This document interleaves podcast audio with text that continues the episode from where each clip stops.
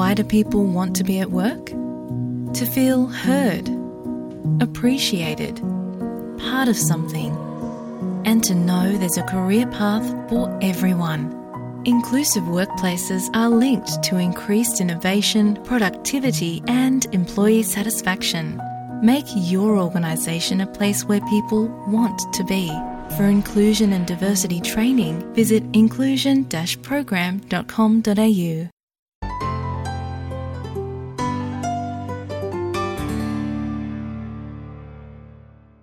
Australia के प्रवासन कार्यक्रम के तहत राज्यों और क्षेत्रों के लिए तीन श्रेणियों में वीज़ा दिए जाते हैं। इनमें शामिल हैं skilled nominated subclass 190, skilled work regional provisional subclass 491 और business innovation and investment visa. प्रत्येक राज्य अपने क्षेत्रों की ज़रूरतों के अनुसार योग्य आवेदकों का मूल्यांकन करता है और उन्हें परमानेंट रेजिडेंसी के लिए वीज़ा प्रदान करता है। 2023-24 वित्तीय वर्ष में न्यू साउथ वेल्स को 4,150 वीज़ा स्लॉट आवंटित किए गए हैं। इसी सिलसिले में आज हम बात कर रहे हैं registered migration agent Vaibhav Patel से जो हमें इस वीज़ा सब क्लास यानी 491 के बारे में जानकारी दे रहे हैं।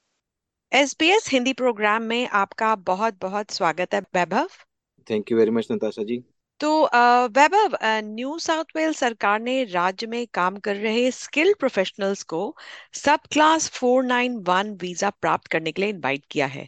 इसके विषय में आप हमें क्या बता सकते हैं?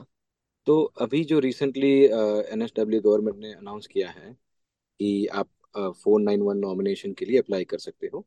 जी. उसमें दो पाथवे है pathway one and pathway two तो पाथवे वन में रिक्वायरमेंट ये है कि आप रीजनल न्यू साउथ वेल्स में ऑलरेडी बारह महीने से काम करते होने चाहिए। जी। और वो वो भी आप अपने फ़ील्ड में काम करते होने चाहिए।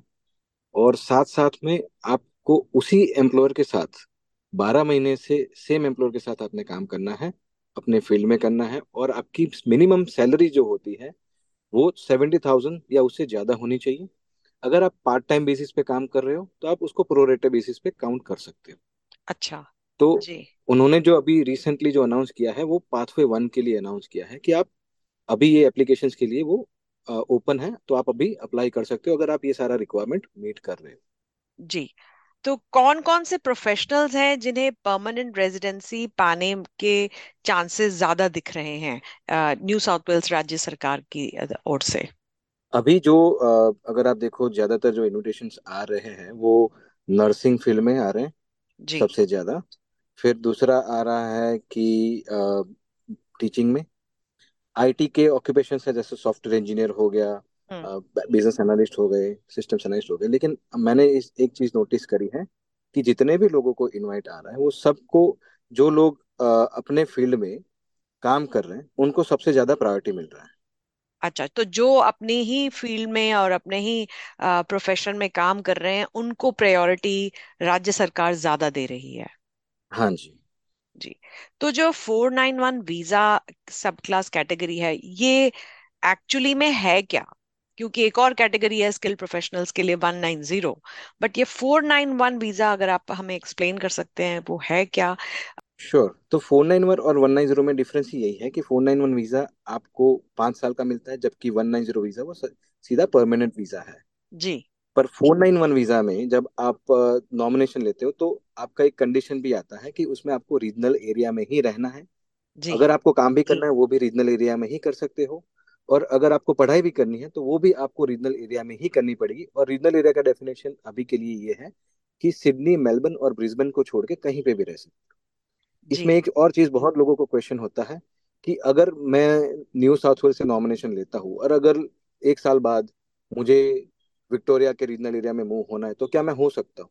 तो हाँ आपके वीज़ा की कंडीशन कुछ भी नहीं है। आपने सिर्फ़ स्टेट को कमिटमेंट दिया था कि मैं दो साल इस स्टेट में रहूँगा या तीन साल इस स्टेट में रहूँगा। लेकिन अगर आप नहीं रहते हो तो आपके वीज़ा की कंडीशन ब्रीच नहीं होती है, क्योंकि आप फिर भी एज लॉन्ग एज आप रीजनल एरिया में रहते हो, विक्टोरिया में जाके मेलबर्न को छोड़ के कहीं पे भी रहते हो तो वो चलेगा, क्योंकि आपकी वीज़ा की कंडीशन यही है कि आपको रीजनल ऑस्ट्रेलिया में रहना है।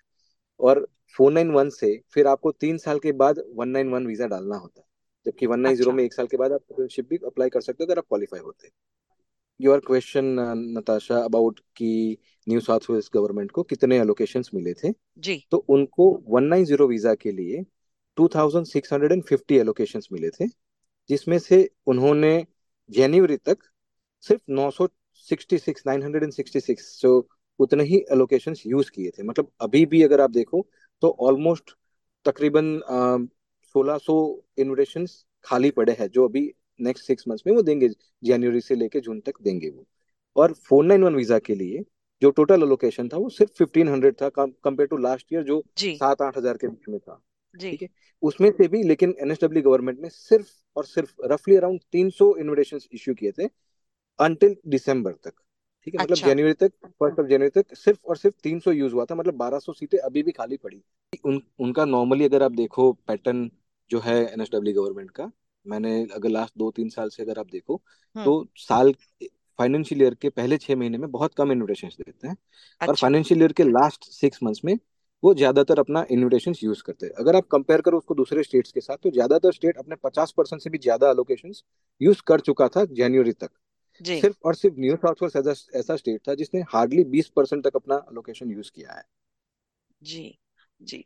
तो वैभव वीज़ा एप्लीकेंट्स को अपनी वीज़ा एप्लीकेशन सबमिट करते समय किन किन खास बातों का ध्यान रखना चाहिए?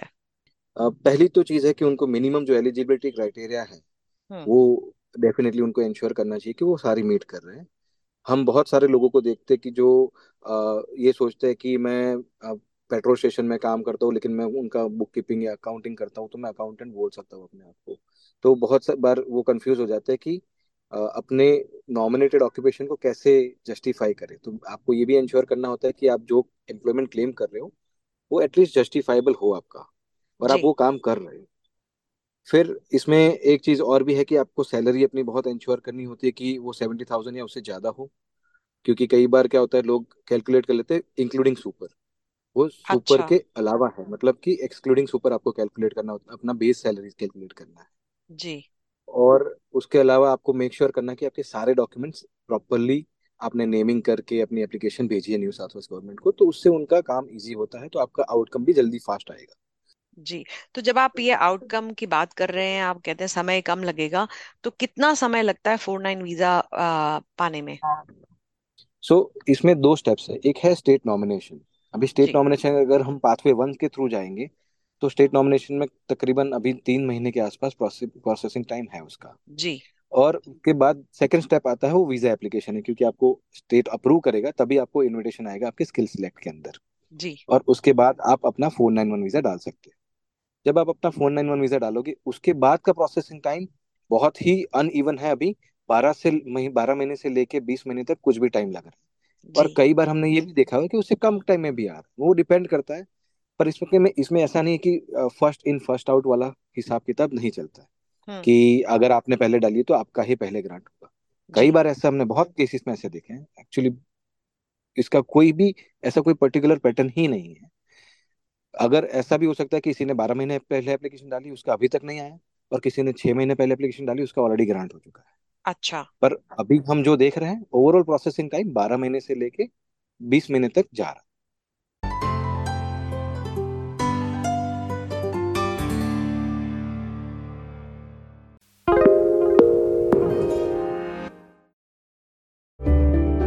Need a few minutes to reset? Great Minds is a podcast from SBS that guides you through different meditation styles from around the world. Listen wherever you get your podcasts.